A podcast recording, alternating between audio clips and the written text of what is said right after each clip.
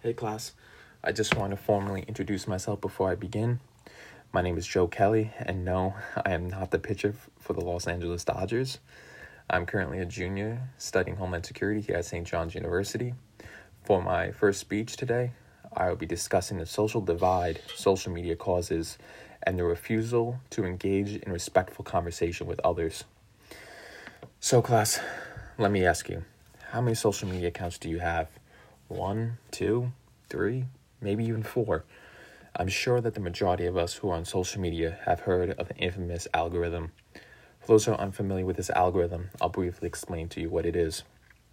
The social media algorithm is a calculated response to what the user either searches or likes on social media. This response directs the user to similar content. Personally, I think it's safe to say that we have all noticed this phenomenon happen to us. For instance, just for hypothetical purposes, when we look up videos of cute dogs on YouTube, we are somehow surrounded by similar videos every time we refresh that page. Nobody's complaining when they recommend new cute dog videos, but this cascading effect will have serious consequences in the future. Now, being recommended cute animal videos, do it yourself projects, sports highlights are pretty much harmless to society. But what is to happen when each of our social media pages becomes polluted with what we want to see and only what we want to see? This algorithm that forces us to see what we want to see has led to huge divide, especially in the United States. Without going into politics and social justice issues just yet, we lived through this destructive path of social media this past summer as the United States was filled with violent protesting in result of political unrest. Let's take a look into a social media platform such as Instagram, where posts you like and accounts you follow result in similar content. This is an issue because we only see one perspective of a two sided story. This results in a divide between people, whether that is because of political views, race, or religion. Not to go into specifics, but one of the largest divides in recent history was the pro police supporters versus the defund the police supporters. If you were to look at the social media pages of each side, there would be stark contrasts. One side would view videos of police doing good acts or stopping crime and how heinous the acts of rioters are as they burned down storefronts only months ago.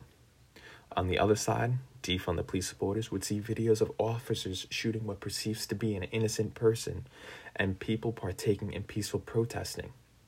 Social media is a platform that expresses the extremes on both ends. These individuals on either end will eventually class, clash, which is what society is experiencing today.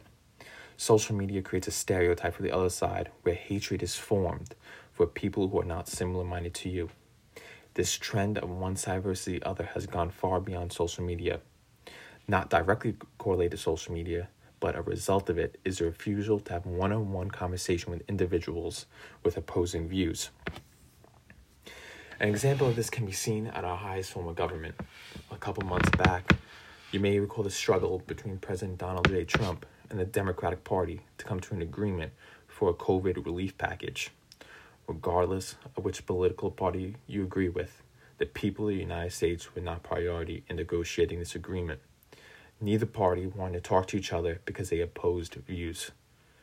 This entire event was a way to bury the opposing party instead of coming together to provide aid for people who lost everything during this devastating pandemic.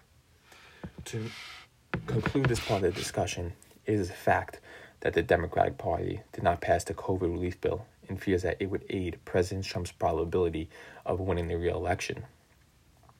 Like him or not, a simple and truthful discussion between parties did not take place, resulting in millions of Americans' lives being forever changed former United States Representative of Hawaii, Tulsi Gabbard, who is a Democrat, spoke about this issue and said that the Democratic Party did everything in their power to prevent President Trump from being reelected at the price of sacrificing the livelihoods of millions of Americans. She is one of few politicians who's actively trying to fix the divide as she talks to people of opposing views and opinions to understand their perspective and how they can improve in the future. As society, we are no longer willing to sit down with people of different opinions and discuss our perspective. It is self destructing. This is a result of, di- of social media. Perhaps the most daunting threat to the United States is within its own borders. The United States is the land of the free, but yet we cannot engage in an opinionated conversation without receiving some sort of backlash. Social media is forcing us to oppose each other and view others as enemies without explanation. With this said, I encourage everyone to go beyond what you see on social media and try to understand people of opposing opinions. Before jumping to conclusions, I beg that we engage in respectful conversation to better understand each other. And that is what social media does not do well for the most part. Do not believe the first thing you see on see when you're on social media. We live through this divide in our everyday lives, from talking with our friends to as high as our government officials. Social media brings an immense amount of entertainment and information in our lives, but it can also be the pitfall of humanity. I hope you all took something valuable away from my speech, and I thank you for listening. Thank you.